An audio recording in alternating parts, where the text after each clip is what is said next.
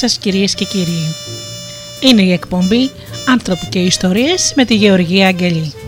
Ζωντανά από το στούντιο Δέλτα, το ραδιόφωνο της καρδιάς μας.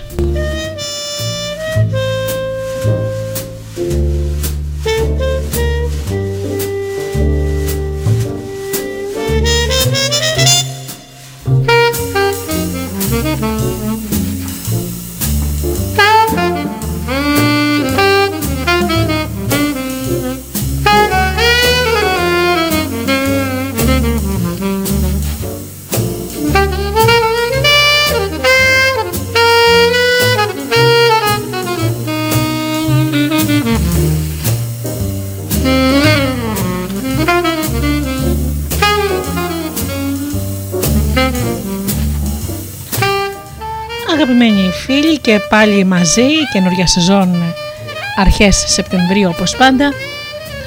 Σας εύχομαι σε όλους καλό φθινόπωρο, ευτυχισμένο, γεμάτο χαρές.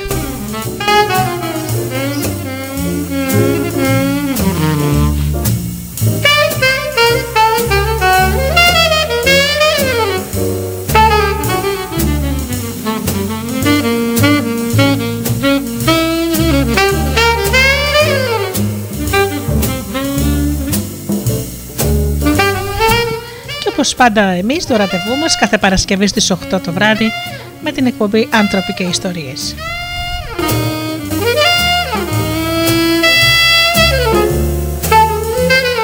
Σήμερα το θέμα μας είναι οι επιθυμίες του εγκεφάλου και πώς να δημιουργήσετε νέες συνήθειες.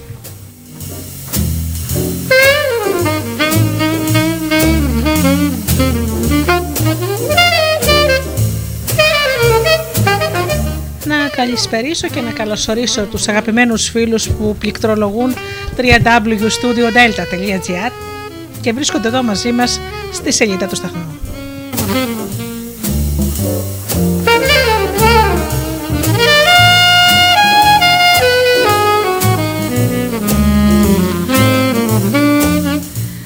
Καλησπέριζω και τους φίλους που μας ακούν από κινητά και tablets.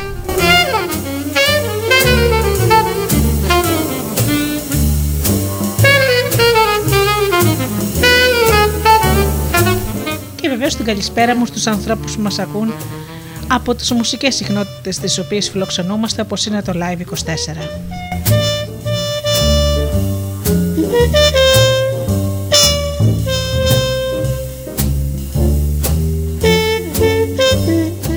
Να καλησπερίσω και τους συνεργάτες μου, του, τους εκλεκτούς μου φίλους, τον Τζίμι, την Αφροδίτη και την Ώρα.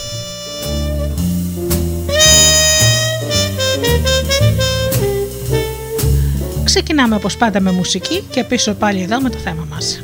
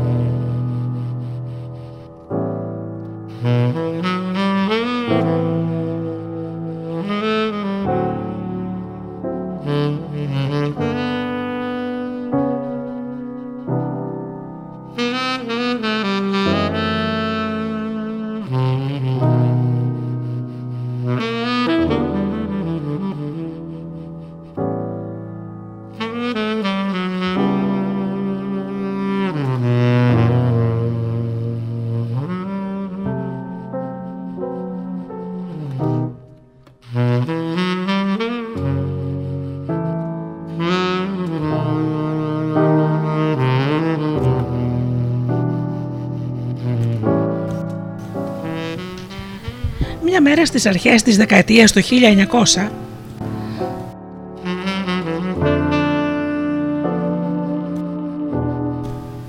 ένας διακεκριμένος Αμερικανός διαφημιστής, ο Κλοντ Χόπκινς, δέχτηκε την επίσκεψη ενός παλιού του φίλου που είχε μια επιχειρηματική ιδέα. Εξήγησε στον Χόπκινς ότι είχε ανακαλύψει ένα εκπληκτικό προϊόν που ήταν σίγουρος ότι θα πετύχαινε. Ήταν η οδοντόκρεμα ένα αφρόδες παρασκεύασμα με γεύση μέντα που το είχε ονομάσει Pepsodent. Στο εγχείρημα συμμετείχαν και μερικοί ύποπτοι χρηματοδότες. Ένας είχε μια σειρά από αποτυχημένες κτηματομεσητικέ συναλλαγές. Για έναν άλλον υπήρχαν φήμες ότι συνδυόταν με τη μαφία. Αλλά αυτή η δουλειά, είπε ο φίλος του, θα απέφερε τεράστια κέρδη. Αυτό βέβαια αν συμφωνούσε ο Χόπκινς να σχεδιάσει μια πανεθνική διαφημιστική εκστρατεία. Ο Χόπκινς εκείνη την εποχή βρισκόταν στην κορυφή ενός τομέα που γνώριζε εκρηκτική ανάπτυξη, αν και πριν από μερικές δεκαετίες ήταν άγνωστος, τη διαφήμιση. Ήταν ο άνθρωπος που έπεισε τους Αμερικανούς να αγοράσουν μπύρα Slits, κομπάζοντας ότι η εταιρεία καθάριζε τα μπουκάλια με πεπιεσμένο άτομο, παραλείποντας να αναφέρει ότι και όλες οι άλλες οι εταιρείες χρησιμοποιούσαν ακριβώς την ίδια μέθοδο είχε πείσει εκατομμύρια γυναίκες να αγοράζουν σαπούνι πάλμολι, δηλώνοντας ότι το χρησιμοποιούσε η Κλεοπάτρα παρά τις σοκαρισμένες διαμαρτυρίες εξοργισμένων ιστορικών. Έκανα διάσημα τα δημητριακά πρωινού puffed wheat, διωγγωμένο σιτάρι, λέγοντας ότι το εκτοξεύουν από κανόνια μέχρι που οι κόκκι φουσκώνουν στο οχταπλάσιο μέγεθος. Είχε μετατρέψει δεκάδες άγνωστα ως τότε προϊόντα, Quaker Oats, ελαστικά Goodyear, ηλεκτρικές σκούπες Bissell, κονσέρβες Van Camp,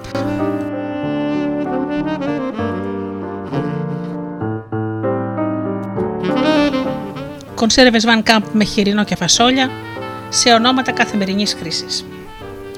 Και με αυτόν τον τρόπο είχε γίνει τόσο πλούσιος ώστε στην αυτοβιογραφία του με τίτλο Η ζωή μου στο διαφήμιση που έγινε best seller αφιέρωσε μεγάλα τμήματα για να εξηγήσει πόσο δύσκολο είναι να ξοδέψεις τόσα πολλά λεφτά. Όμως ο Κλοντ Χόπκινς ήταν περισσότερο γνωστός για μια σειρά από κανόνες που επινόησε. Κανόνες που εξηγούσαν με ποιο τρόπο μπορείς να δημιουργήσεις νέες συνθήκες στους καταναλωτές.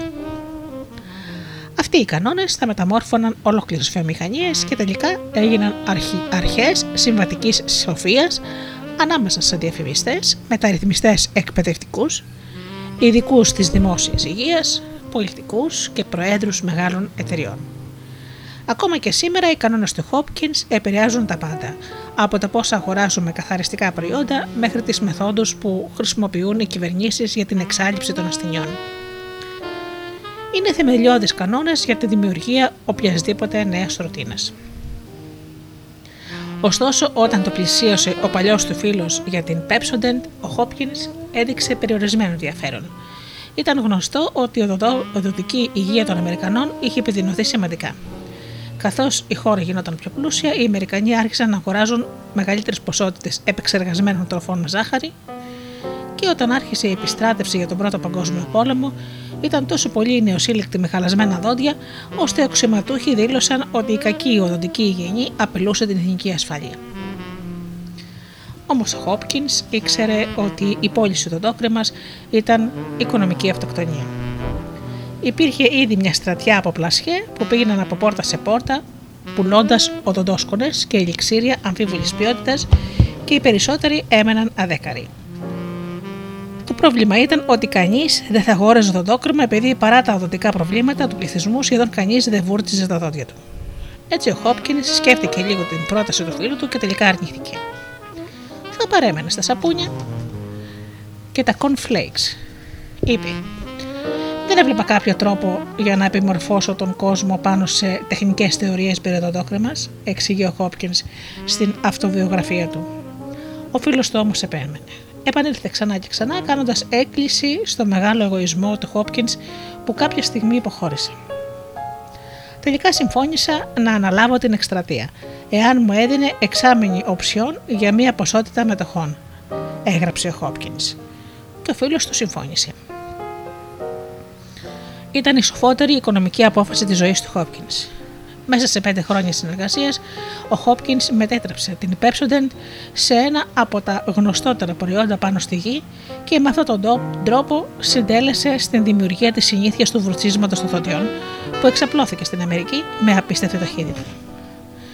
Σε λίγο οι πάντες από την Shirley Table μέχρι τον Clark Cable καφιόταν ότι είχαν χαμόγελο Pepsodent.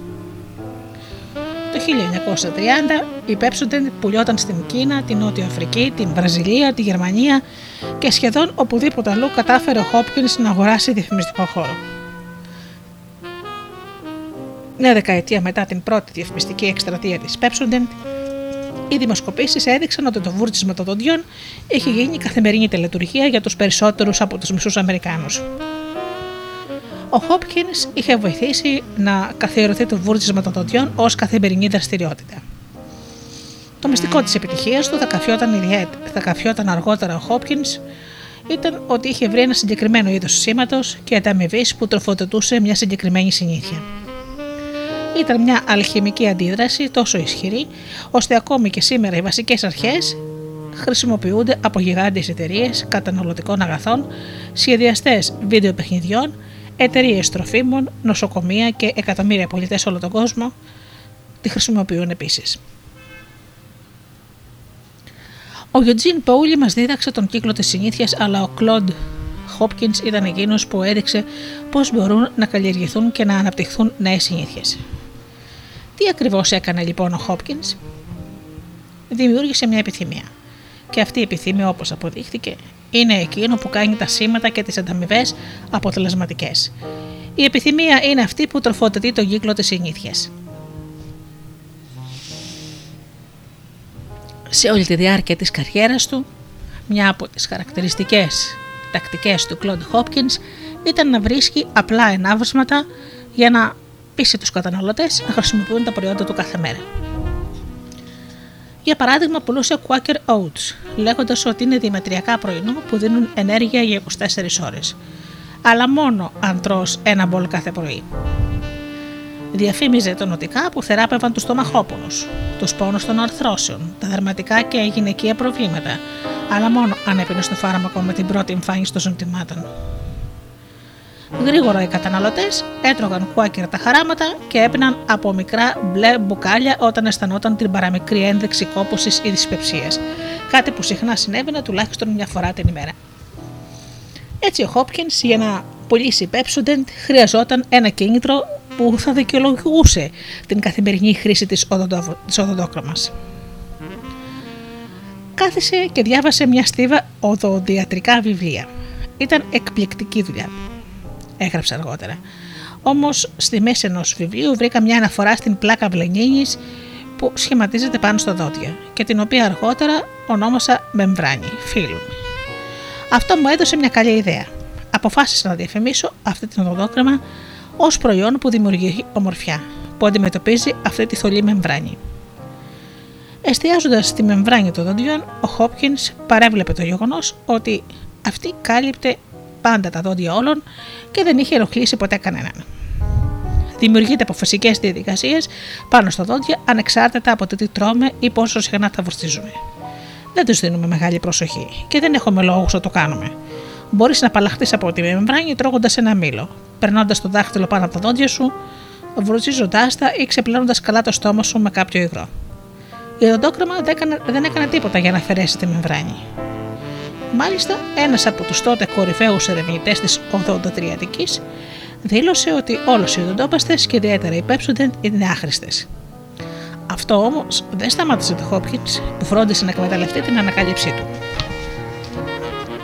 Εδώ αποφάσισε υπάρχει ένα σήμα που μπορεί να ενεργοποιήσει μια συνήθεια.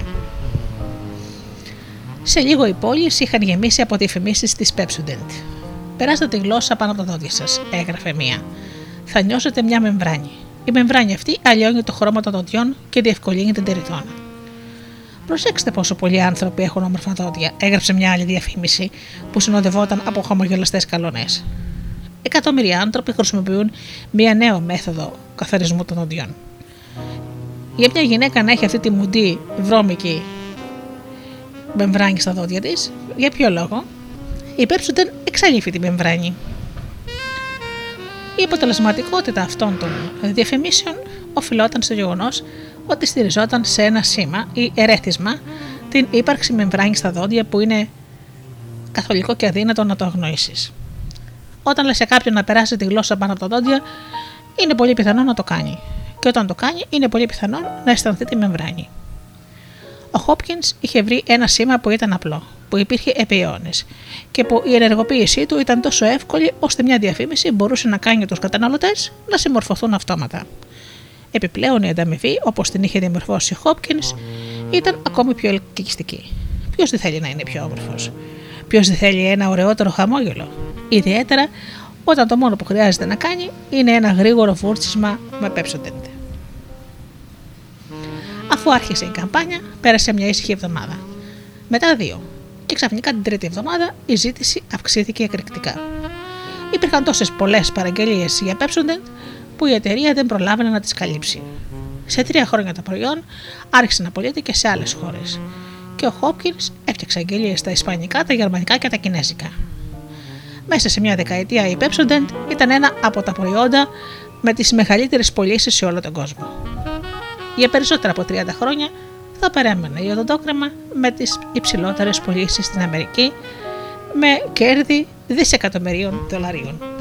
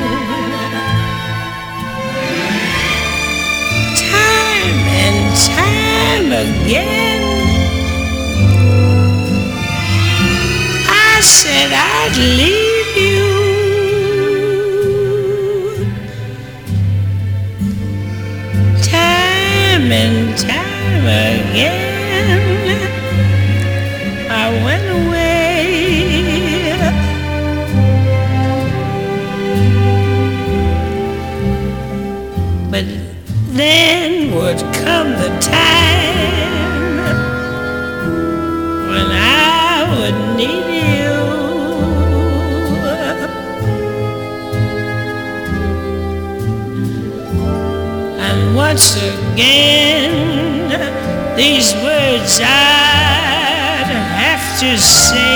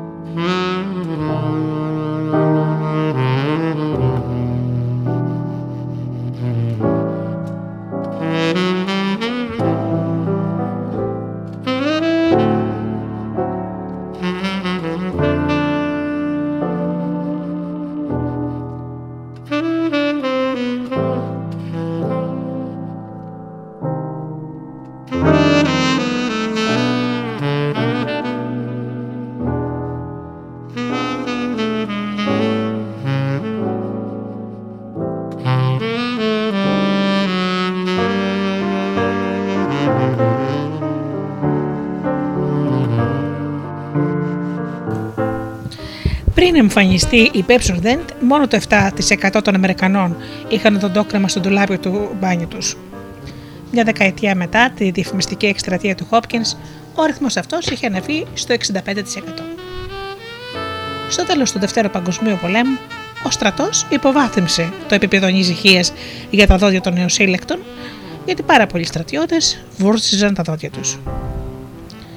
Έβγαλα ένα εκατομμύριο δολάρια από την Pepsodent, έγραφε ο Hopkins μερικά χρόνια μετά την εμφάνιση του προϊόντος και μετά από αυτό έβγαλα ακόμα περισσότερα εκατομμύρια δολάρια από την Pepsodent. Το κλειδί, είπε, ήταν ότι είχε μάθει τη σωστή ανθρώπινη ψυχολογία. Αυτή η ψυχολογία βασιζόταν σε δύο βασικούς κανόνες. Πρώτον, βρες ένα απλό και εμφανές σήμα. Δεύτερον, περιέγραψε ξεκάθαρα τις, περιέγραψε ξεκάθαρα τις ανταμοιβές. Αν πετύχεις σωστά αυτά τα δύο στοιχεία, έλεγε ο Hopkins, το αποτέλεσμα είναι μαγικό. Πάρε το παράδειγμα της Pepsodent. Ο Hopkins βρήκε το σήμα, τη μεμβράνη των δοντιών και μια ανταμοιβή, τα όμορφα δόντια. Και αυτά τα δύο στοιχεία έπεισαν εκατομμύρια ανθρώπους να αρχίσουν μια καθημερινή τελετουργία. Ακόμα και σήμερα οι κανόνες του Hopkins αποτελούν συστατικά που αναπτύσσονται στα εγχειρίδια marketing και χρησιμοποιούνται σε εκατομμύρια διαφημιστικές εκστρατείες.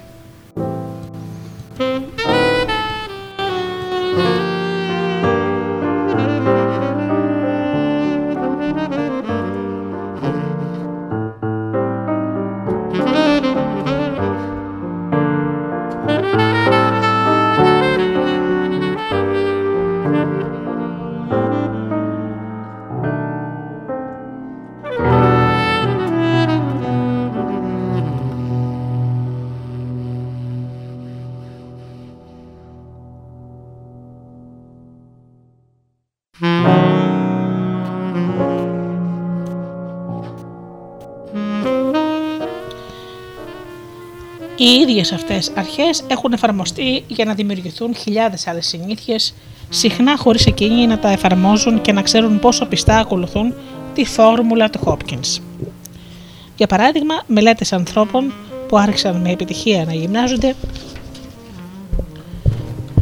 δείχνουν και μάλιστα συστηματικά δείχνουν ότι είναι πιο πιθανό να συνεχίζουν να εφαρμόζουν το πρόγραμμα της γυμναστικής αν επιλέξουν ένα συγκεκριμένο σήμα όπως το να βγουν για τζόκιν αμέσως μόλις γυρίσουν από το, στο σπίτι από τη δουλειά. Για μια ξεκάθαρη ανταμοιβή, όπως το να πιούν μπύρα ή να, να επιτρέπουν στον εαυτό τους να βλέπει τηλεόραση το βράδυ χωρίς τύψεις. Οι έρευνες για τη διατροφή δείχνουν ότι η δημιουργία νέων διατροφικών συνηθιών απαιτεί ένα προκαθορισμένο σήμα όπως ο προγραμματισμός των μενού εκ των προτέρων και απλές ανταμοιβές για εκείνον που εφαρμόζει πιστά το πρόγραμμα. Ήρθε η ώρα που η διαφήμιση έπεσε σε επίπεδο επιστήμης, έγραψε Χόπκιν. Έτσι, η διαφήμιση, ενώ κάποτε ήταν ρίσκο με τη σωστή καθοδήγηση, έγινε ένα από τα πιο ασφαλή επιχειρηματικά εγχειρήματα. Ο κομπασμός του θα μπορούσε να θεωρηθεί υπερβολικός, γιατί τελικά αποδείχτηκε ότι οι δύο κανόνες του Χόπκιν ήταν αρκετοί. Υπάρχει και ένας τρίτος που πρέπει να ισχύει για να δημιουργηθεί μια συνήθεια. Ένας κανόνας τόσο αδιόρατος, ώστε ο ίδιος ο Χόπκιν στηριζόταν σε αυτόν χωρίς να γνωρίζει την ύπαρξή του.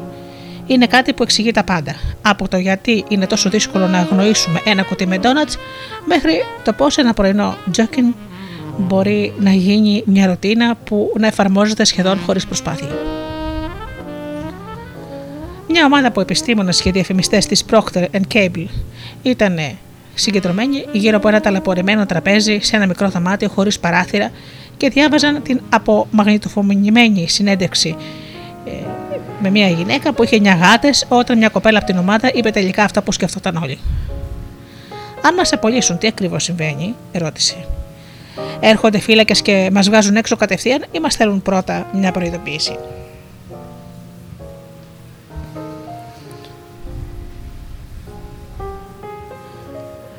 Ο Ντρέικ Σίμψον, αρχηγός της ομάδας και πρώην ανερχόμενος στέλεχος της εταιρείας, την κοίταξε.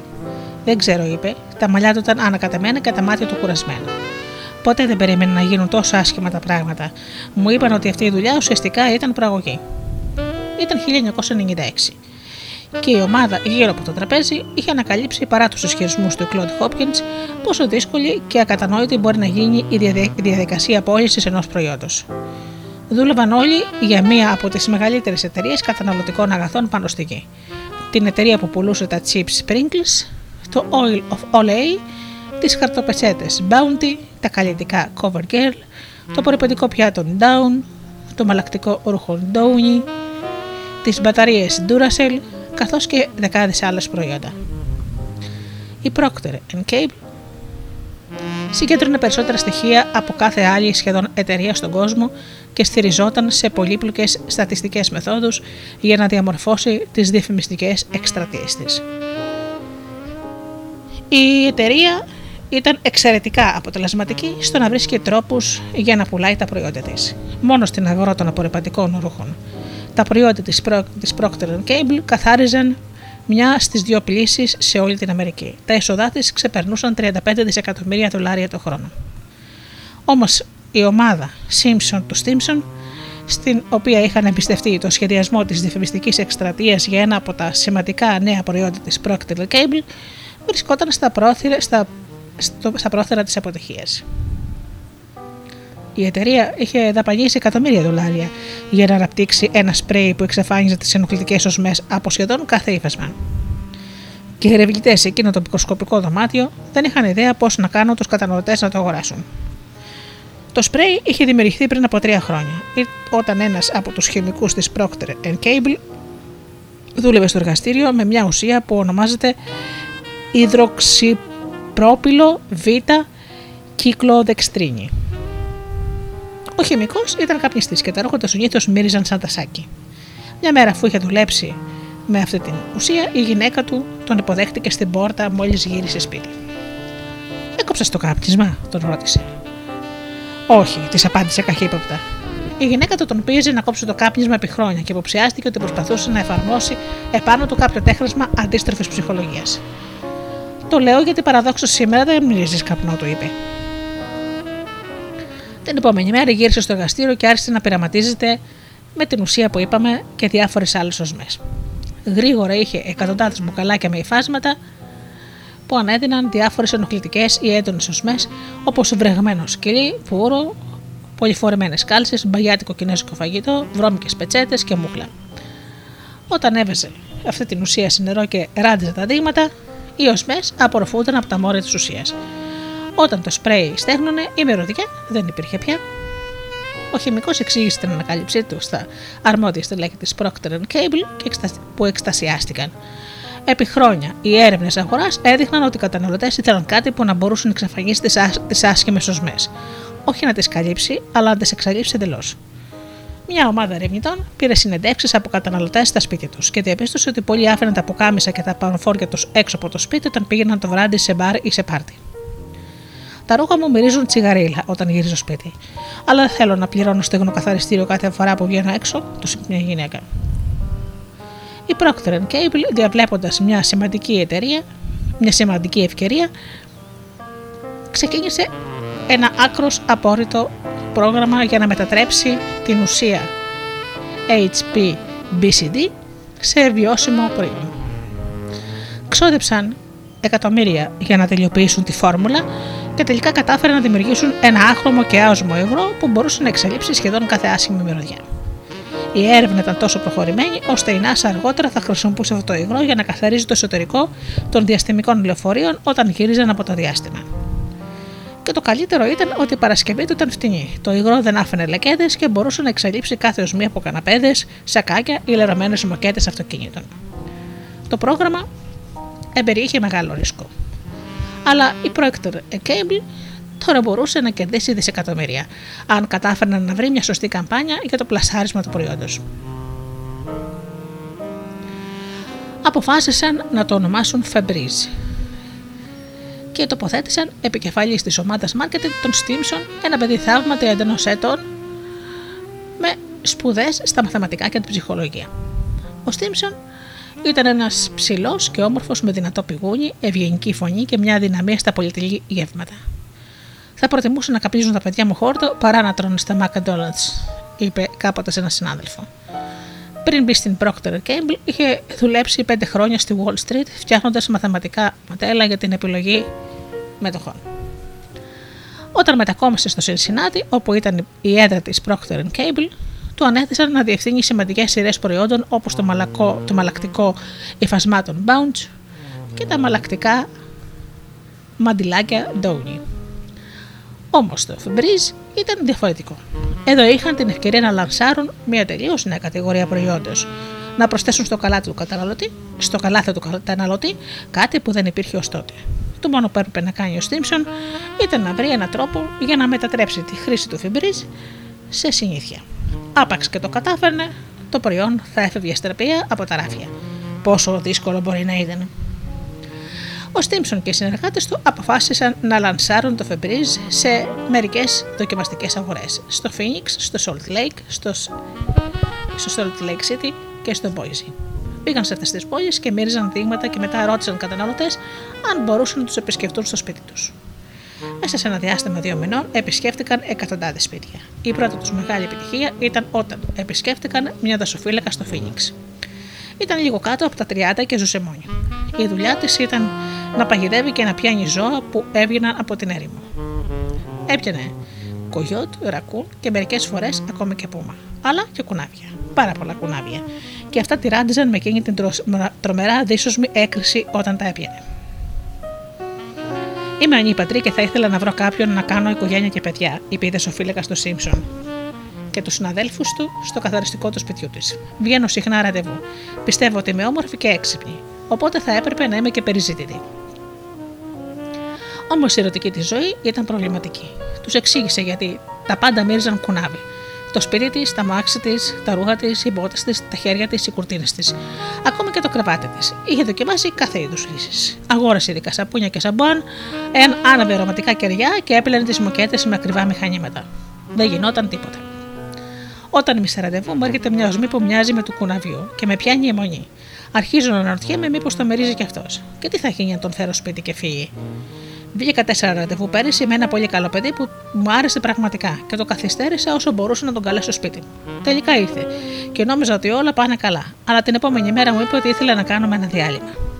Ήταν πολύ ευγενικός, αλλά εγώ από τη μεριά μου αναρωτιόμουν συνέχεια αν έφταιγε η μυρωδιά. Τότε χαίρομαι που είχατε την ευκαιρία να δοκιμάσετε το φαμπρίζ, είπε ο Στίμψον. Πώς σας φάνηκε; Η δασοφύλακα τον κοίταξε και άρχισε να κλαίει.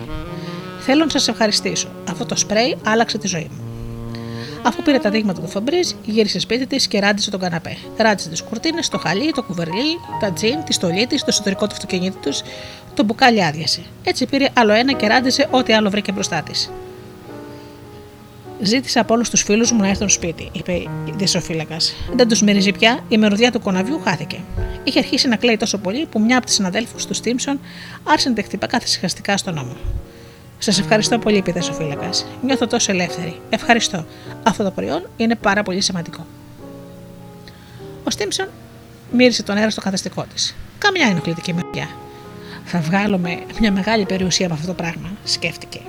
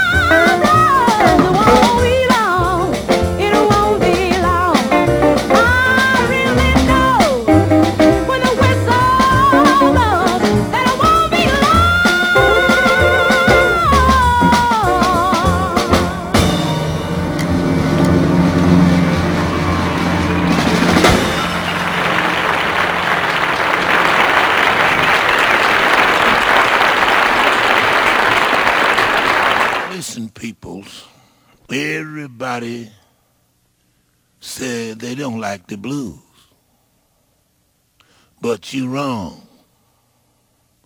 See, the blues come from way back. And I'm going to tell you something again. The things that's going on today is not the blues. It's just a good beat that people is carrying. But now when you come down to the blues, I'm going to show you how to play the blues. Now you just sit here and watch me.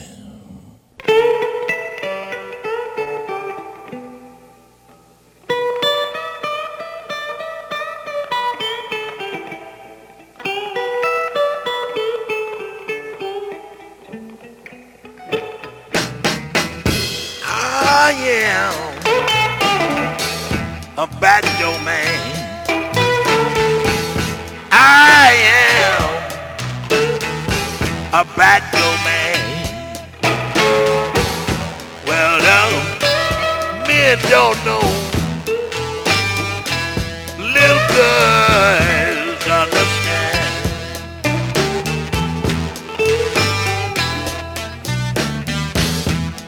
Early morning when the rooster crows.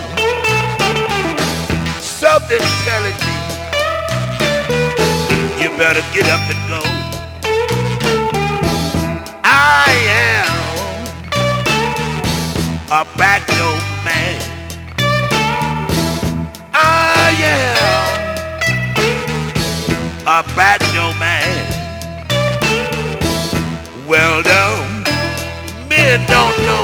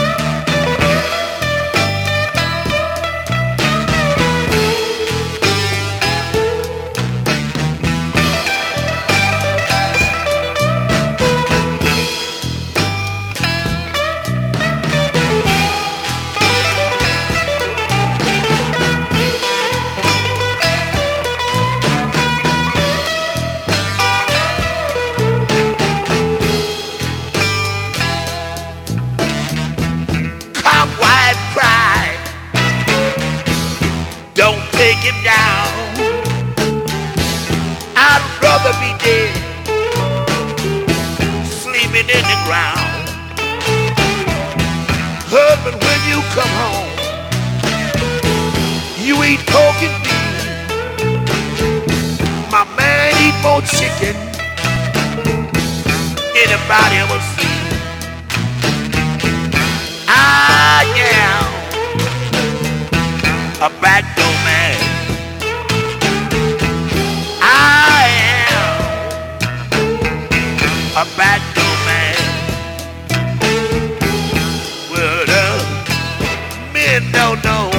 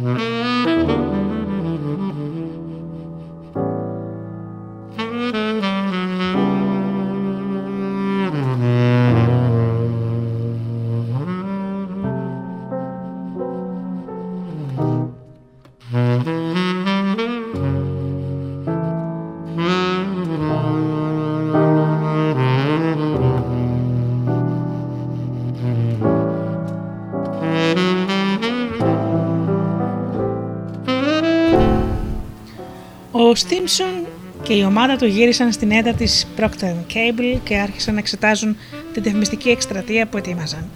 Το κλειδί για να πουλήσει το Φεμπρίζ αποφάσισαν ε, ήταν να μεταφέρουν εκείνη την αίσθηση ανακούφισης που έδειξε η ατασοφύλακα.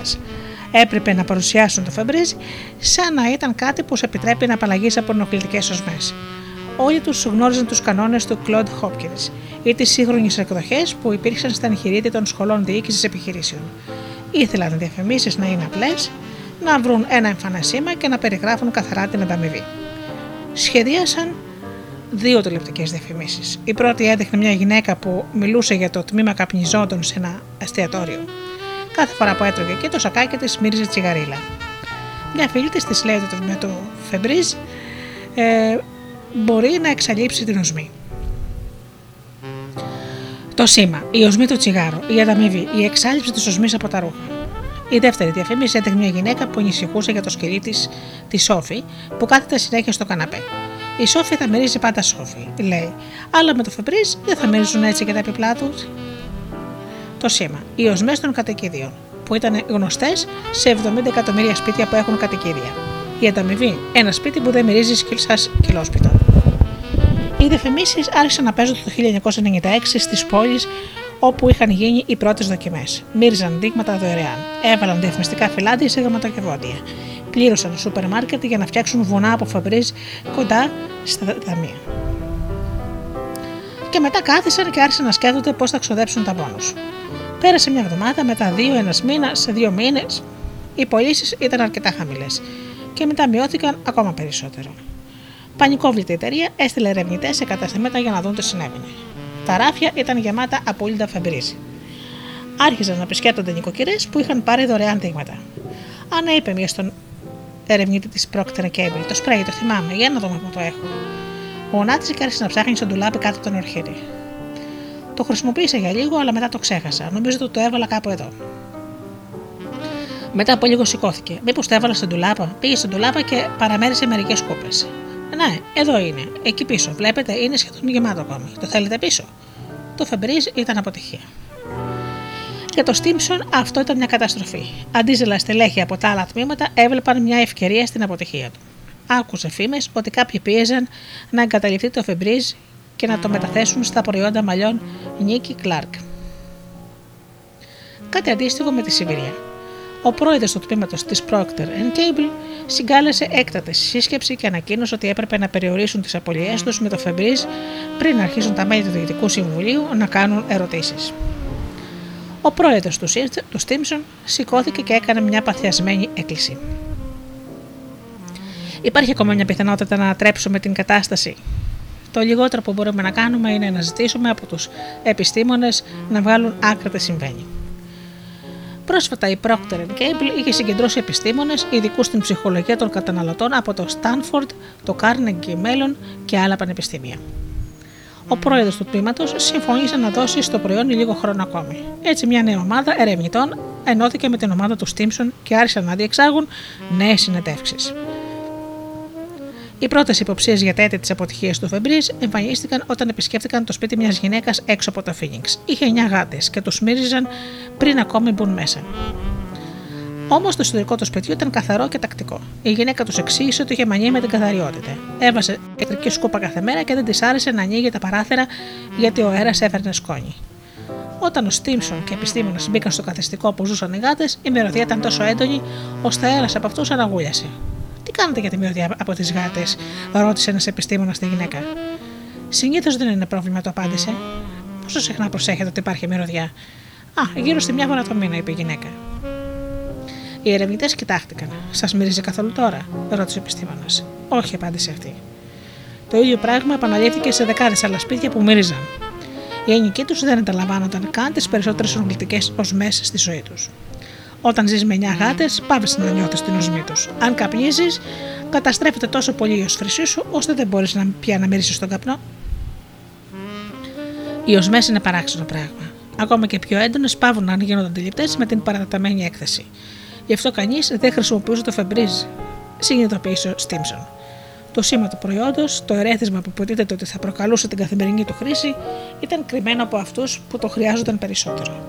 Οι καταναλωτές δεν πρόσεχαν τις άσχημες οσμέ όσο συχνά έπρεπε, ώστε η ενεργοποίηση της συμπεριφοράς να μετατραπεί σε τακτική συνήθεια.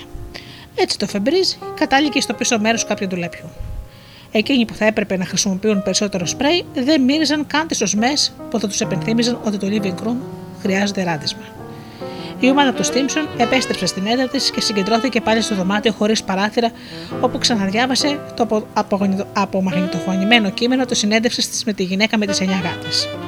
Η ψυχολόγος ρώτησε τι συνέβαινε όταν σε απολύουν. Ο Στίμψον ακούμπησε το κεφάλι του στα χέρια. Αν δεν μπορούσε να πουλήσει το Φεμπρίζ σε μια γυναίκα με 9 γάτες, αναρωτήθηκε σε ποιον θα μπορούσε να το πουλήσει. Πώς δημιουργείς μια νέα συνήθεια όταν δεν υπάρχει σήμα που να προκαλέσει τη χρήση του προϊόντος; Και όταν οι καταναλωτές που το χρειάζονται περισσότερο δεν εκτιμούν την ανταμοιβή. Το εργαστήριο του Wolfram Schultz, καθηγητή νευροεπιστήμη από το Πανεπιστήμιο του Cambridge, δεν είναι ευχάριστο μέρος. Το γραφείο του έχει παρομοιαστεί από συναδέλφους με μαύρη τρύπα, στην οποία έγγραφα χάνονται για πάντα. Ή σαν ένας εργαστηριακός δίσκος καλλιέργειας, όπου μικροοργανισμοί μπορούν να αναπτύσσονται ανενόχλητοι και ανεξέλεγκτοι επί χρόνια. Όταν ο Σούλτς θέλει να καθαρίσει κάτι, πράγμα συνήθιστο, δεν χρησιμοποιεί σπρέι και καθαριστικά, βρέχει μια χαρτοπετσέτα και το σκουπίζει γερά. Αν τα ρούχα του μυρίζουν τσιγαρίλα ή γατήλα, δεν το προσέχει και δεν του νοιάζει. Όμως τα πειράματα που έχει κάνει ο Σούλτς τα τελευταία 20 χρόνια έχουν φέρει επανάσταση στις θεωρίες μας για το πώς αλληλεπιδρούν μεταξύ τους τα σήματα, οι ανταμοιβές και οι συνήθειες. Με αυτά τα πειράματα εξήγησε γιατί μερικά σήματα και ανταμοιβές είναι πιο ισχυρά από άλλα και δημιούργησε ένα οδικό χάρτη που εξηγεί γιατί η Pepsodent είχε επιτυχία. Πώς μερικοί άνθρωποι καταφέρουν να αλλάζουν τόσο γρήγορα τις συνήθειές τους στη διατροφή και τη γυμναστική και τελικά τι έπρεπε να γίνει για να κάνουν το Febreze να πουλήσει.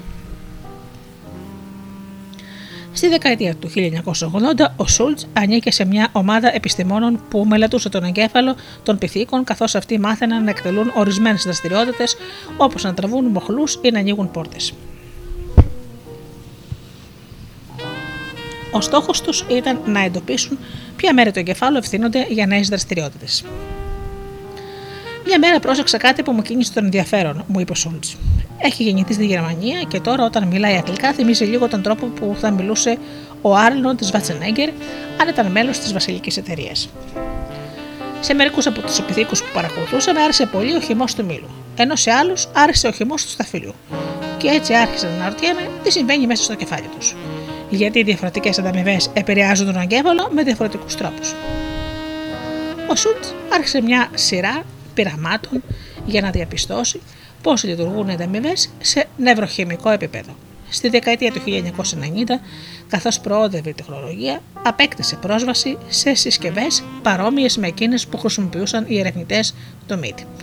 Όμως ο Σούλτς δεν ενδιαφερόταν για ποτικούς, αλλά για πυθίκους όπως ο Τζούλιο, ένας μακάκος με καστανά μάτια, βάρος 3,5 κιλών, στον εγκέφαλο του οποίου ήταν τοποθετημένο ένα ηλεκτρόδιο που επέτρεπε στον Σούλτς να παρατηρεί την, ευ... την νευρονική δραστηριότητα στη... τη στιγμή που συνέβαινε.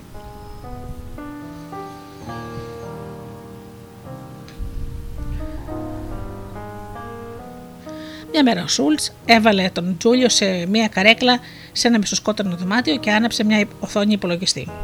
Η δουλειά του Τζούλιο ήταν να αγγίξει ένα μοχλό κάθε φορά που εμφανιζόταν στην οθόνη χρωματιστά σχήματα.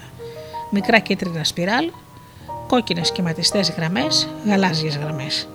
Αν άγγιζε το μοχλό όταν εμφανιζόταν το σήμα, μια γουλιά χυμός βατόμουρου κατέβαινε από, το, από ένα σωλήνα στα χείλη του πεθήκου. Ο χυμός βατόμουρου άρεσε πολύ στον Τζούλιο. Στην αρχή έδειξε ένα μικρό ενδιαφέρον για ό,τι συνέβαινε στην οθόνη. Την περισσότερη ώρα προσπαθούσε να ξεφύγει από το κάθισμα. Όταν όμως έφτασε η πρώτη δόση του χυμού, ο Τζούλιο εστίασε έντονα στην οθόνη. Μέσα από δεκάδες επαναλήψεις κατάλαβε ότι τα σχήματα στην οθόνη ήταν ένα σήμα για μια ρουτίνα. Το να αγγίξει το μοχλό, που οδηγούσε σε μια ανταμοιβή, το χυμό βατόμορο. Και τότε άρχισε να παρακολουθεί την οθόνη με απόλυτη προσήλωση. Δεν έδειχνε καμιά ανησυχία. Όταν εμφανιζόταν η κίτρινη κυματιστή γραμμή, πατούσε το μοχλό. Όταν αναβόσβηνε η μπλε γραμμή, ορμούσε πάλι στο μοχλό. Και όταν έφτανε ο χυμός, ο Τζούλιο έγλυφε τα χέρια του ικανοποιημένος. Καθώς ο Σούλτς παρακολουθούσε τη δραστηριότητα μέσα στον εγκέφαλο του Τζούλιο, είδε να αναδύεται ένα πρότυπο. Κάθε φορά που ο Τζούλιο έπαιρνε την ανταμοιβή του, η, η εγκεφαλική δραστηριότητα αυξανόταν κάθετα με έναν τρόπο που έδειχνε ότι ένιωθε ευτυχία. Η αποτύπωση αυτή της νευρολογικής δραστηριότητας δείχνει τι συμβαίνει στον εγκέφαλο ενός παιδίκου τη στιγμή της εμπειρίας πήρα ανταμοιβή. Ο Σούλτς έκανε τον Τζούλιο, το, στον Τζούλιο το, το ίδιο πείραμα ξανά και ξανά, καταγράφοντας κάθε φορά την νευρολογική αντίδραση. Όταν ο Τζούλιο έπαιρνε χυμό, εμφανιζόταν το πρότυπο πήρα ανταμοιβή στο κομπιούτερ, με το οποίο ήταν συνδεδεμένο το ηλεκτρόδιο στον εγκέφαλο του πυθίκου. Βαθμία, από νευρολογική άποψη, η συμπεριφορά του Τζούλιο έγινε συνήθεια. Εκείνο που ενδιέφερε κυρίως τον Σούλτς ήταν πώς άλλαξαν τα πράγματα καθώς προχωρούσε το πείραμα.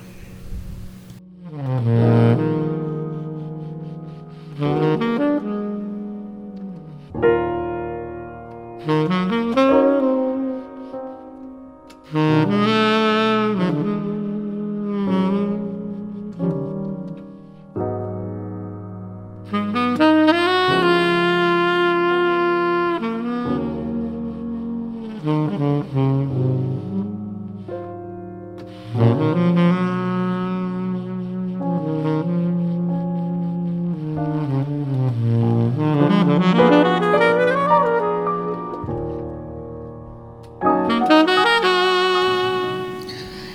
πίθηκο εξασκούταν όλο και περισσότερο σε αυτή τη συμπεριφορά, καθώς η συνήθεια γινόταν όλο και πιο δυνατή, ο εγκέφαλος του Τζούλιο άρχισε να περιμένει και να προεξοφλεί το χυμό βατόμπρο. Τα ηλεκτρόδια του Σούλτς άρχισαν να καταγράφουν το πρότυπο πήρα αμοιβή, τη στιγμή που ο Τζούλιο έβλεπε τα σχήματα στην οθόνη, δηλαδή πριν έρθει ο χυμός. Με άλλα λόγια, τα σχήματα στην οθόνη είχαν γίνει ένα σήμα όχι απλώς για το τράβηγμα ενός μοχλού, αλλά για την αντίδραση ευχαρίστησης μέσα στον εγκέφαλο του πυθίκου. Ο Τζούλιο άρχισε να περιμένει την ανταμοιβή του αμέσως μόλις έβλεπε τις κίτρινες σπήρες και τις κόκκινες σχηματιστές γραμμές. Στη συνέχεια, ο Σούλτς έκανε αλλαγές στο πείραμα. Στο πείραμα. Προηγουμένως, ο Τζούλιο έπαιρνε χυμό αμέσως μόλις άγγιζε το μοχλό. Τώρα, μερικές φορές ο χυμός δεν ερχόταν καθόλου, παρόλο που ο Τζούλιο έκανε αυτό που έπρεπε, ή έφτανε μια, με μια μικρή καθυστέρηση, ή ο χυμός ήταν αραιωμένος ώστε η γλυκύτητα να μειωθεί στο μισό. Όταν λοιπόν ο χυμός δεν ερχόταν ή αργούσε ή ήταν αραιωμένος, ο Τζούλιο θύμωνε και έβγαζε δυστυχισμένα γριλίσματα ή μελαγχολούσε. Και μέσα στον εγκέφαλο του Τζούλιο, ο Σούλτς είδε να εμφανίζεται ένα νέο πρότυπο. Μια ακατάσχετη επιθυμία. Όταν ο Τζούλιο περίμενε το χυμό, αλλά δεν τον έπαιρνε, μέσα στο κρανίο του γινόταν μια νευρολογική έκρηξη, ένα πρότυπο που συνδέεται με την επιθυμία και τη ματέωση. Όταν έβλεπε το σήμα, άρχισε να προξοφλεί τη χαρά της απόλαυσης του χυμού. Όμως, αν ο χυμός δεν ερχόταν, αυτή η χαρά γινόταν ακατάσχετη επιθυμία, που έτσι και παρέμεινε ανικανοποίητη, οδηγούσε τον Τζίλιο στο θυμό ή στην κατάθλιψη. Ερευνητές σε άλλα εργαστήρια βρήκαν παρόμοια πρότυπα. Άλλοι πίθηκοι είχαν εκπαιδευτεί να περιμένουν χυμό κάθε φορά που έβλεπαν ένα σχήμα στην οθόνη. Μετά οι ερευνητές προσπάθησαν να τους αποσπάσουν την προσοχή. Άνοιξαν την πόρτα του εργαστηρίου, οπότε ο πίθηκος μπορούσε να βγει έξω και να παίξει με τους φίλους του έβλαν φαγητό σε μια γωνία ώστε να μπορούσε να φάει εάν εγκατέλειπε το πείραμα. Αυτές οι περισπάσει της προσοχής ήταν αποτελεσματικές για τους πυθίκου που δεν είχαν αναπτύξει ακόμα ισχυρές συνήθειες. Κατέβαιναν από το κάθισμά τους και έβγαιναν από το δωμάτιο χωρίς δισταγμό. Δεν είχαν μάθει ακόμα να λαχταλούν το χυμό. Όμως, από τη στιγμή που ο πίθηκος είχε αναπτύξει τη συνήθεια, από τη στιγμή που ο εγκέφαλός του περίμενε και προεξοφλούσε την ανταμοιβή, οι περισπάσεις της προσοχής δεν τον επηρέαζαν. Καθόταν εκεί κοιτάζοντας την οθόνη και πιέζοντας το μοχλό ξανά και ξανά, ακόμα και όταν είχε την ευκαιρία να φάει ή να βγει έξω. Η προσδοκία και η αίσθηση της λαχτάρας ήταν τόσο έντονες, ώστε οι πίθηκοι έμεναν κολλημένοι στις οθόνες τους, σαν άνθρωποι παθιασμένοι με τα τυχερά παιχνίδια που συνεχίζουν να παίζουν κουλοχέρι ακόμα και αφού έχουν χάσει όλα τους τα κέρδη. Έτσι εξηγείται γιατί οι συνήθειες είναι τόσο ισχυρές. Δημιουργούν νευρολογικές ακατάσχετες επιθυμίες. Στις περισσότερες περιπτώσεις αυτές οι επιθυμίες εμφανίζονται τόσο βαθμία ώστε δεν ανταναλαμβανόμαστε την ύπαρξή τους, έτσι συχνά δεν συνειδητοποιούμε και την επιρροή τους. Όμως, καθώς συνδέουμε τα ορισμένα σήματα με τις συγκεκριμένες ανταμοιβές, εμφανίζεται στον εγκέφαλό μας μια υποσυνείδητη έντονη επιθυμία που ενεργοποιεί τον κύκλο της συνήθειας. Για παράδειγμα, ένας ερευνητής στο Κορνέλ ανακάλυψε πόσο έντονα μπορούν να επηρεάσουν τη συμπεριφορά οι ισχυρές επιθυμίες που προκαλούνται από τα φαγητά και τις οσμές, όταν πρόσεξε που ήταν τοποθετημένα στα καταστήματα Κίναμπον μέσα στα εμπορικά κέντρα. Οι περισσότεροι πολιτές φαγητών τοποθετούν τα καταστήματά τους σε τομείς εμπορικών κέντρων όπου είναι συγκεντρωμένα και άλλα καταστήματα με φαγητό. Η Κίναμπον όμως προσπαθεί να τοποθετήσει τα καταστήματά της μακριά από αυτές τις περιοχές. Γιατί; Γιατί θέλουν να κυκλοφορεί η μυρωδία των προϊόντων τους στους διαδρόμους του εμπορικού κέντρου χωρίς να αναμεγνύεται με άλλες οσμέ, ώστε οι καταναλωτές να αρχίσουν υποσυνείδητα να τα λαχθαρούν. Όταν πια ο καταναλωτής στρίψει τη γωνία και δει το κατάστημα Κίναμπον, η επιθυμία του έχει γίνει βρυχόμενο τέρας μέσα στο μυαλό του και χωρίς να το πολύ σκεφτεί, θα βγάλει το πορτοφόλι του. Ο κύκλος της συνήθειας ενεργοποιείται επειδή έχει δημιουργηθεί μια αίσθηση έντονης επιθυμίας. Δεν υπάρχει κανένα συγγενής προγραμματισμός στον εγκέφαλο που να μας κάνει να βλέπουμε ένα κουτί γλυκά και να θέλουμε αυτόματα να φάμε ένα μου είπε ο Σούλτς. Όμως, όταν ο εγκεφαλό μας μάθει ότι ένα κουτί γλυκά περιέχει γευστική ζάχαρη και άλλους υδατάνθρακε, θα αρχίσει να προσδοκά το φτιάξιμο της ζάχαρης. Ο εγκεφαλό μας θα μας πρόξει προς το κουτί και έτσι, αν δεν φάμε γλυκό, θα νιώσουμε απογοήτευση.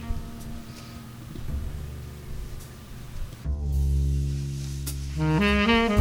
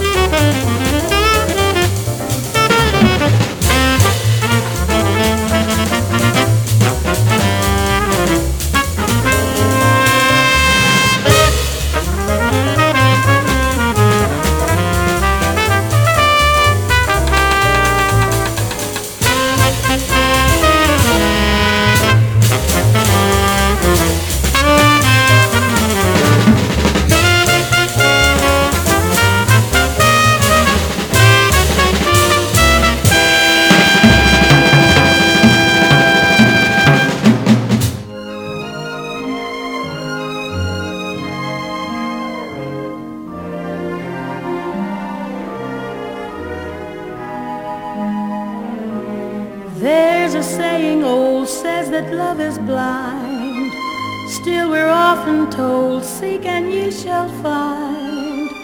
So I'm going to seek a certain lad I've had in mind. Looking everywhere, haven't found him yet. He's the big affair I cannot forget. Only man I ever think of with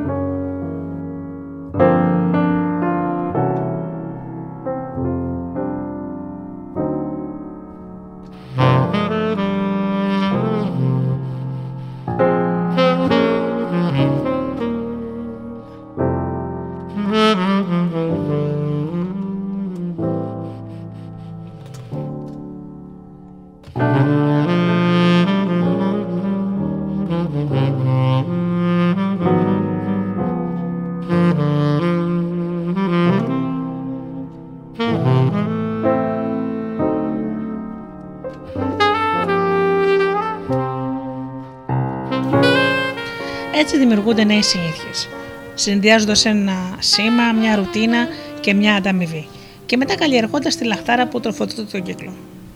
Α πάρουμε για παράδειγμα το κάπνισμα. Όταν ένας καπνιστής βλέπει ένα σήμα, π.χ. ένα πακέτο μάλμπερο, ο εγκέφαλός του αρχίζει να προσδοκά το φτιάξιμο της νοικοτήνη. Η θέα των τσιγάρων και μόνο είναι αρκετή για να προκαλέσει στον εγκέφαλο την έντονη επιθυμία του για νοικοτήνη. Αν αυτή δεν έρθει, η λαχτάρα μεγαλώνει μέχρι που ο καπνιστής, χωρίς να το σκεφτεί, ανάβει τσιγάρο. Ή ας πάρουμε τα email. Όταν ένα smartphone δονείται ή ένας υπολογιστής βγάζει το χαρακτηριστικό μελωδικό ήχο, ανακοινώνοντας τη λήψη ενός νέου ηλεκτρονικού μηνύματος, ο εγκέφαλος αρχίζει να προστακά τη στιγμιαία ψυχαγωγία που παρέχει το άνοιγμα ενός email. Αυτή η προσδοκία, αν δεν ικανοποιηθεί, μπορεί να συσσωρευτεί τόσο πολύ μέχρι που μια σύσκεψη να είναι γεμάτη από ανήσυχα στελέχη που κοιτάζουν τα, blackbird, τα blackberry τους κάτω από το τραπέζι, έστω και αν ξέρουν ότι κατά πάσα πιθανότητα το μήνυμα, το μήνυμα είναι ασήμαντο. Από την, από την άλλη, αν απενεργοποιήσουν και τη δόνηση και επομένως να πάψει να υπάρχει σήμα, τα ίδια στελέχη μπορούν να δουλέψουν επί ώρες χωρίς να σκεφτούν καν να ελέγξουν το τηλέφωνο τους. Οι επιστήμονες έχουν μελετήσει τον εγκέφαλο των αλκοολικών, καπνιστών και ατόμων που τρώνε πολύ και έχουν μετρήσει τις νευρολογικές αλλαγές που συμβαίνουν, τις μεταβολικές τους ε, δομές του εγκεφάλου τους και την ηρωή των νευροχημικών ουσιών. Καθώς οι έντονες επιθυμίες εδραιώνουν τα μέσα τους. Ιδιαίτερα οι ισχυρές συνήθειες έγραψαν δύο ερευνητές του Πανεπιστημίου του Μίσιγκαν παράγουν αντιδράσεις παρόμοιες με εκείνες των εθισμών. Έτσι η επιδημία εξελίσσεται σε ψυχαναγκαστική λαχτάρα. Μια λαχτάρα που μπορεί να υποχρεώσει τον εγκέφαλό μας να μπει σε μια αυτόματη λειτουργία, ακόμα και αν υπάρχουν ισχυρά αντικίνητρα, όπως ο κίνδυνος να χάσει κανείς την υπόλοιψη, τη δουλειά, το σπίτι και την οικογένειά του. Όμως αυτές οι έντονες συνήθειες και επιθυμίε δεν έχουν πλήρη εξουσία επάνω μας. Υπάρχουν μηχανισμοί που μπορούν να μας βοηθήσουν να αγνοήσουμε τους πειρασμούς. Για να ξεπεράσουμε τη συνήθεια, πρέπει να αναγνωρίσουμε ποια επιθυμία κινεί τη συμπεριφορά μας. Αν δεν συνειδητοποιούμε την προστοκία, είμαστε σαν τους καταναλωτές που κατευθύνονται προς το κατάστημα της Κίναμπον, λες και τους έλκει μια όρατη δύναμη. Για να κατανοήσουμε την δύναμη των έντονων επιθυμιών να παράγουν συνήθειες, ας δούμε πώς δημιουργούνται οι συνήθειες στον τομέα της γυμναστικής. Το 2002, ερευνητές στο Πολιτιακό Πανεπιστήμιο του Νέου Μεξικού μελέτησαν τους λόγους, τους λόγους που μας κάνουν να γυμναζόμαστε συστηματικά. Επέλεξαν 266 άτομα, τα περισσότερα από τα οποία γυμνάζονταν τουλάχιστον τρεις φορές την εβδομάδα διαπίστωσαν ότι πολλοί από αυτούς είχαν αρχίσει να τρέχουν ή να γυμνάζονται με βάρη αυτόρμητα, ή επειδή ξαφνικά είχαν ελεύθερο χρόνο, ή επειδή ήθελαν να αντιμετωπίσουν κάποιο νέο στρες στη ζωή τους. Όμως ο λόγος που τους έκανε να συνεχίσουν, μετατρέποντας την γυμναστική σε συνήθεια, ήταν επειδή υπήρχε μια συγκεκριμένη ανταμοιβή που άρχισαν να τηλαχθαρούν.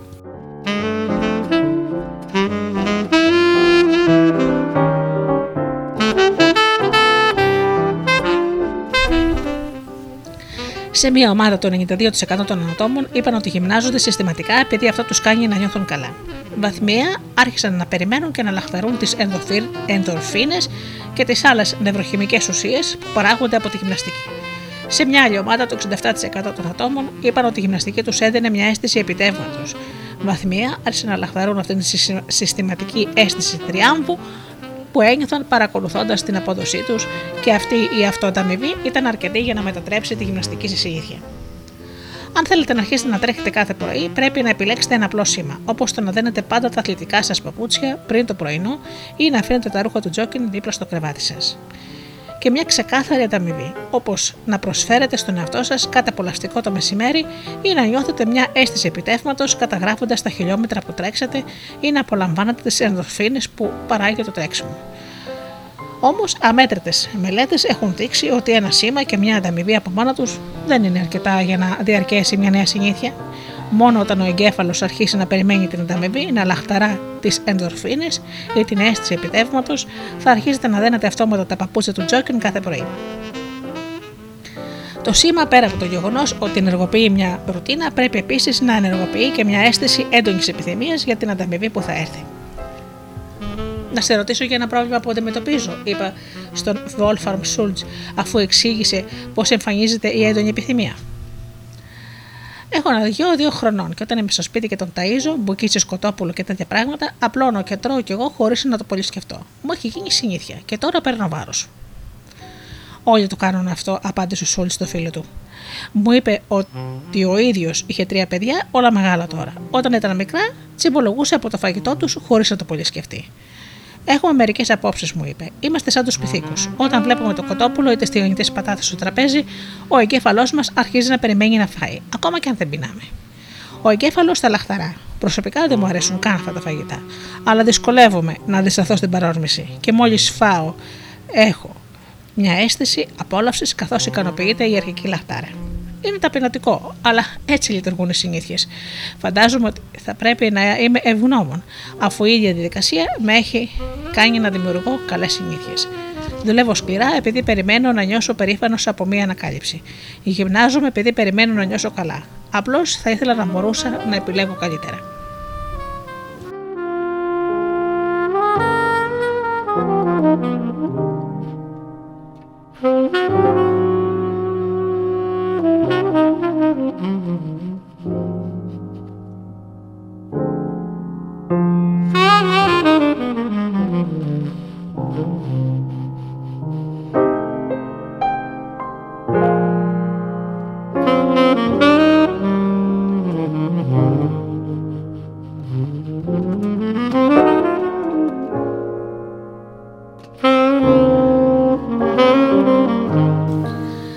Μετά την απο, απογοητευτική του συνέντευξη με τη γυναίκα με τις 9 γάτες, η ομάδα του Drake Simpson, Stimson στην Procter Cable άρχισε να ζητεί τη βοήθεια έξω από τα συνήθεια κανάλια.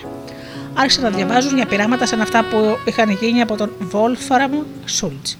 Ζήτησαν από ένα καθηγητή της Σχολής Διοίκησης Επιχειρήσεων του Harvard να, διεξα... να διεξαγάγει ψυχολογικές δοκιμές για την επίδραση των διαφημιστικών εκστρατιών του Febreze έκαναν συνεντεύξεις με αμέτρητους πελάτες, αναζητώντας κάτι που θα τους έδειχνε πώς θα μπορούσαν να κάνουν το φεμπρίζ μέρος της ζωής των καταναλωτών. Μια μέρα λοιπόν πήγαν να μιλήσουν σε μια γυναίκα σε ένα προάστιο κοντά στο Scottsdale.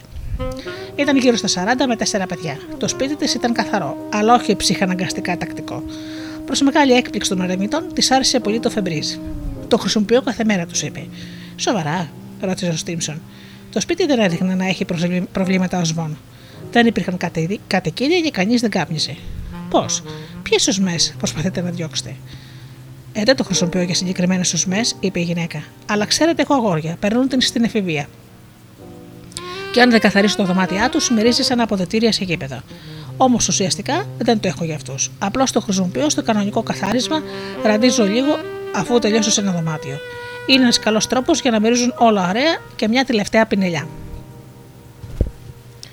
Τη ζήτησαν να την παρακολουθήσουν καθώς καθάριζε. Στην κρεβατοκάμαρα έστρωσε το κρεβάτι της, αναφουφούλησε τα μαξιλάρια, τέντωσε το συντόνι και μετά πήρε το φαμπρίζι.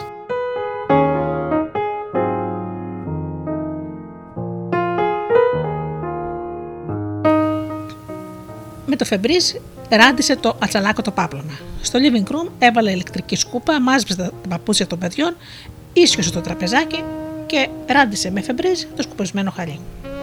Ξέρετε, είναι ωραία. Όταν ρατίζω είναι σαν να γιορτάζω που τελείωσε το δωμάτιο.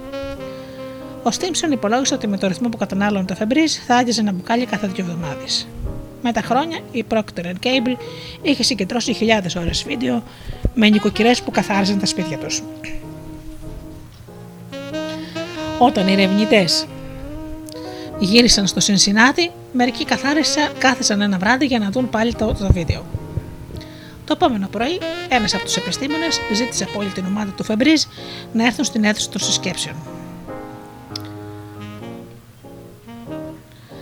Έβαλε την ταινία με, τη, μια νοικοκυρά 26 ετών με τρία παιδιά που έστρωνε ένα κρεβάτι. Τέντωσε τα σεντόνια και έφτιαξε το μαξιλάρι. Μετά χαμογέλασε και βγήκε από το δωμάτιο. Το είδατε αυτό, είπε ενθουσιασμένος ο ερευνητής.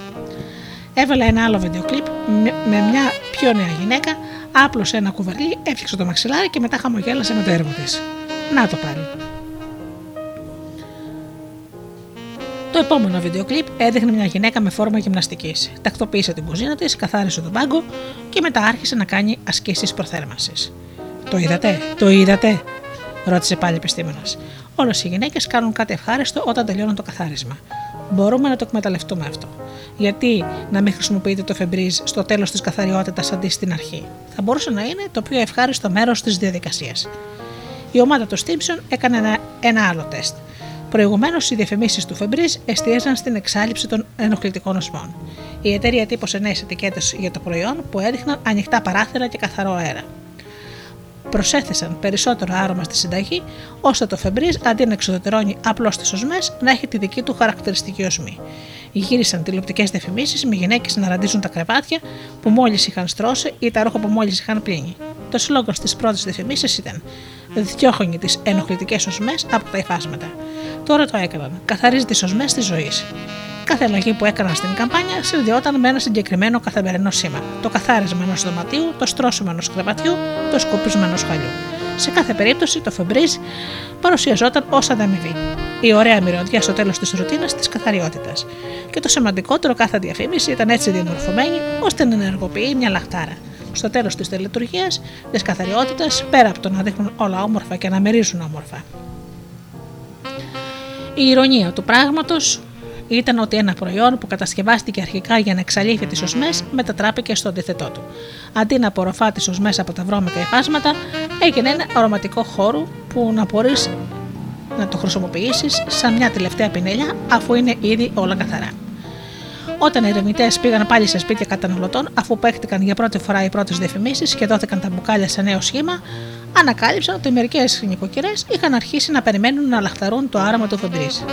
Μια γυναίκα είπε πως όταν τελείωσε το μπουκάλι, έριξε αραιωμένο άρωμα στην πλήση των, στον πλήση των ρούχων. Τώρα πια δεν υπάρχει μια όμορφη μυρωδιά στο τέλος, τίποτα δεν μου φαίνεται καθαρό. Αν δεν είναι αυτό. Η δεσοφύλακα που είχε το πρόβλημα με τα κουνάβια μας έστειλε σε λάθος κατεύθυνση, είπε ο Στίμψον. Μας έκανε να νομίζουμε ότι το Φεμπρίζ θα πετύχει παρέχοντας μια λύση σε ένα πρόβλημα. Όμως, ποιος παραδέχεται ότι το σπίτι του βρωμάει, το βλέπαμε τελείως λάθος το πράγμα. Κανείς δεν λαχταρά την αοσμία. Από την άλλη, όμως, πολλοί λαχταρούν μια ωραία μυρωδιά αφού κάνουν φασίνα επί μία ώρα.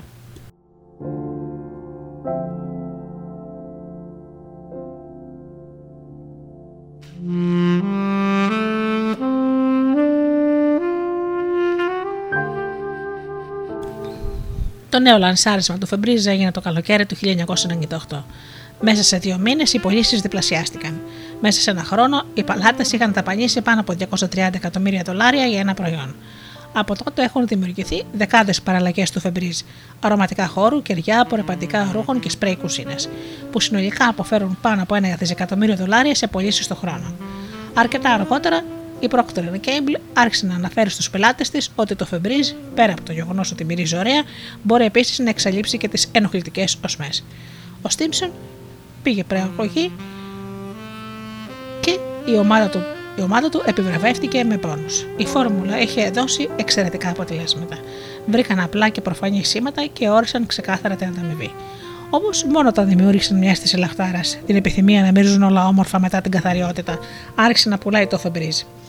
Αυτή η λαχτάρα είναι ένα ουσιαστικό μέρος της φόρμουλας και τη δημιουργία νέων συνηθιών που δεν το είχε αντιληφθεί ποτέ ο Κλοντ Χόπκινς, ο άνθρωπος που διαφήμισε την Pepsodent.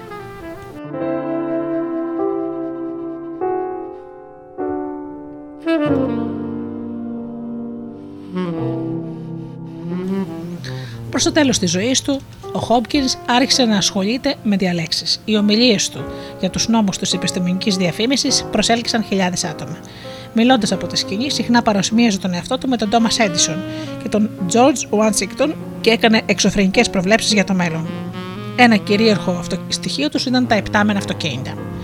Όμως δεν ανέφερε ποτέ την αντίδραση της λαχτάρας ή τις νευρολογικές ρίζες του κύκλου της συνήθειας. Θα περνούσαν άλλα 70 χρόνια μέχρι να κάνουν τα πειράματά τους οι επιστήμονες του Μιτ και ο Βόλφραμ και ο Βόλφραμ Σούλτζ.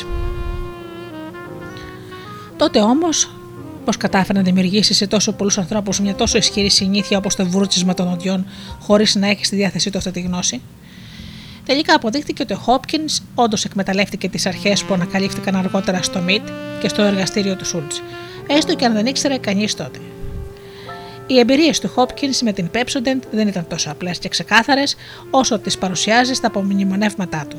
Αν και καφιόταν ότι ανακάλυψε ένα εκπληκτικό σήμα με την έμπνευση της μεμβράνης των νοντιών και καφιόταν ότι αυτός πρόσφερε πρώτος στου καταναλωτές την ξεκάθαρη ανταμοιβή των όμορφων νοντιών Στην πραγματικότητα, ο πρώτος που χρησιμοποίησε αυτές τις τακτικές δεν ήταν ο Χόπκιν.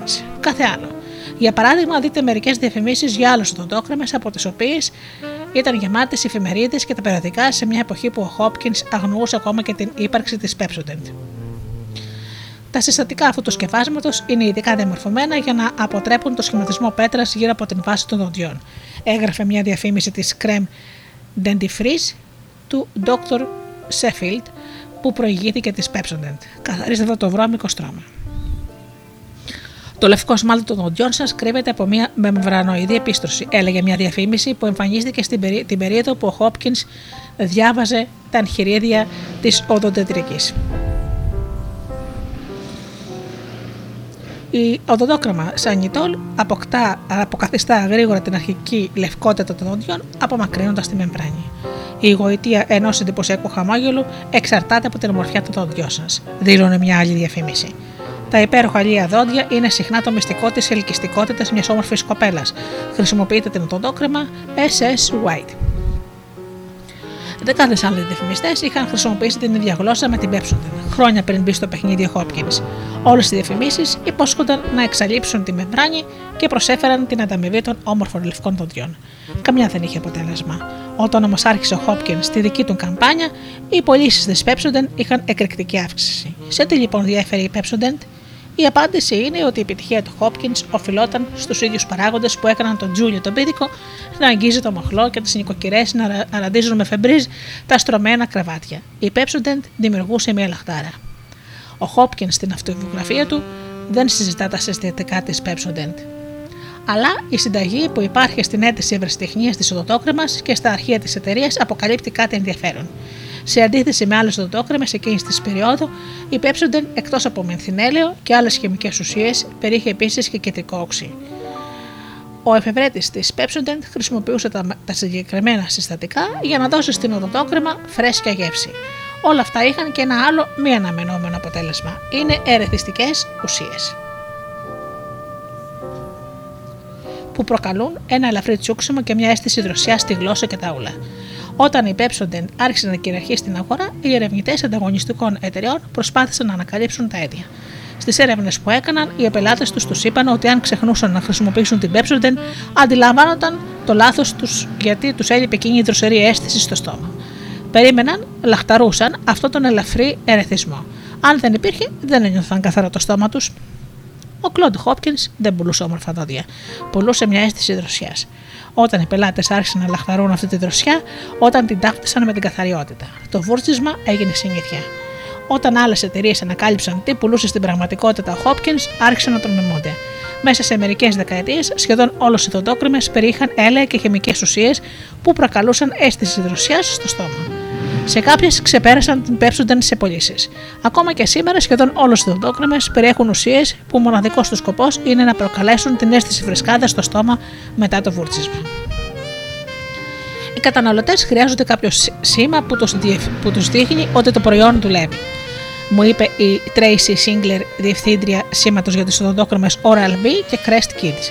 Μπορούμε να δώσουμε όποια γεύση θέλουμε στην οδοντόκρεμα μούρο, πράσινο τσάι, οτιδήποτε.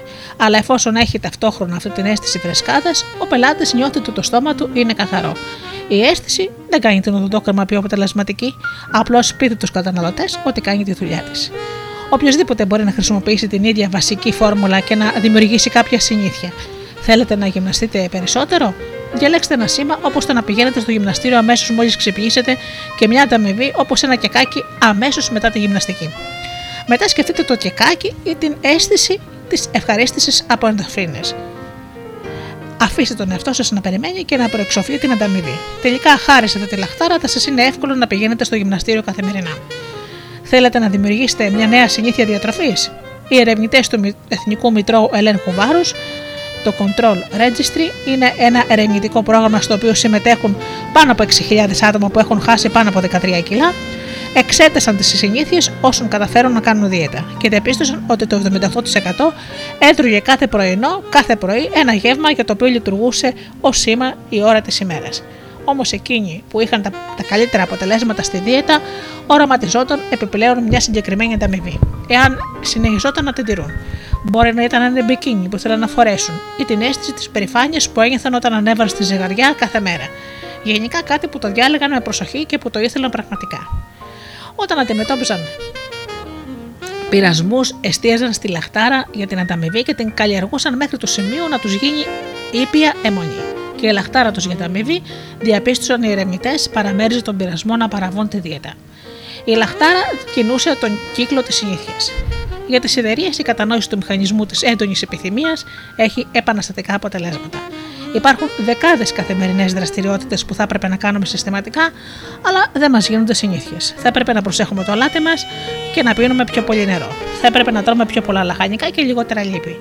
Θα έπρεπε να παίρνουμε βιταμίνες και να βάζουμε τηλιακό τα επιστημονικά στοιχεία δεν θα μπορούσαν να είναι πιο ξεκάθαρα για το τελευταίο θέμα. Βάζοντας λίγο τηλιακό στο πρόσωπό μας κάθε πρωί, μειώνουμε σημαντικά την πιθανότητα καρκίνου του τέρματος. Ενώ όλοι βουρτσίζουμε τα δόντια μας, λιγότερο από 10% βάζουν τηλιακό κάθε μέρα. Γιατί; Γιατί δεν υπάρχει καμιά λαχτάρα που να μπορεί να μετατρέψει το τηλιακό σε καθημερινή συνήθεια.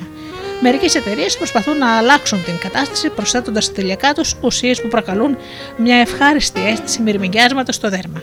Ελπίζουν ότι αυτό θα λειτουργήσει σαν σήμα που θα προκαλεί την προσδοκία της επανάληψής του με τον ίδιο τρόπο που επιθυμία για την αίσθηση φρισκάδα στο στόμα μας υπενθυμίζει να βρουστίζουμε τα δόντια μας. Ήδη έχουν χρησιμοποιήσει παρόμοιες τακτικές σε εκατοντάδες άλλα προϊόντα.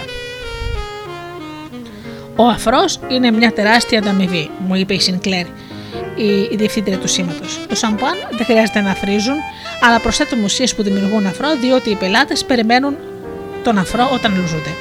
Το ίδιο ισχύει και για τα απορριπαντικά πλυντηρίου, για τις οδοντόκρεμε επίσης.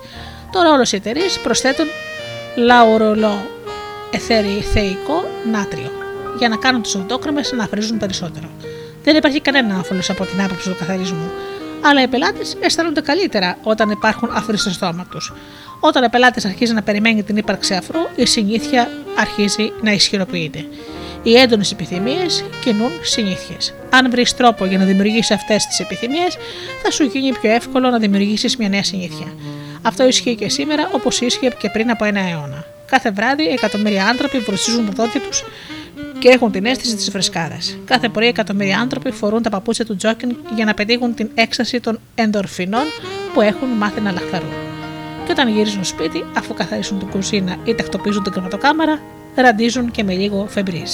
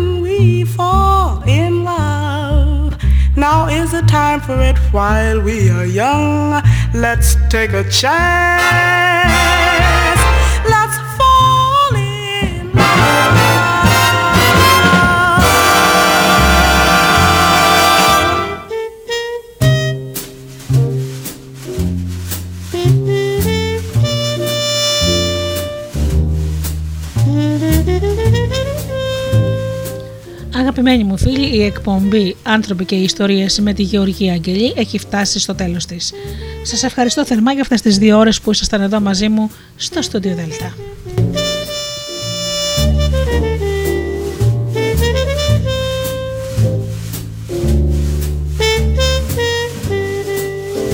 Ανανέωνα το ραντεβού μας για την επόμενη Παρασκευή όπως πάντα στις 8.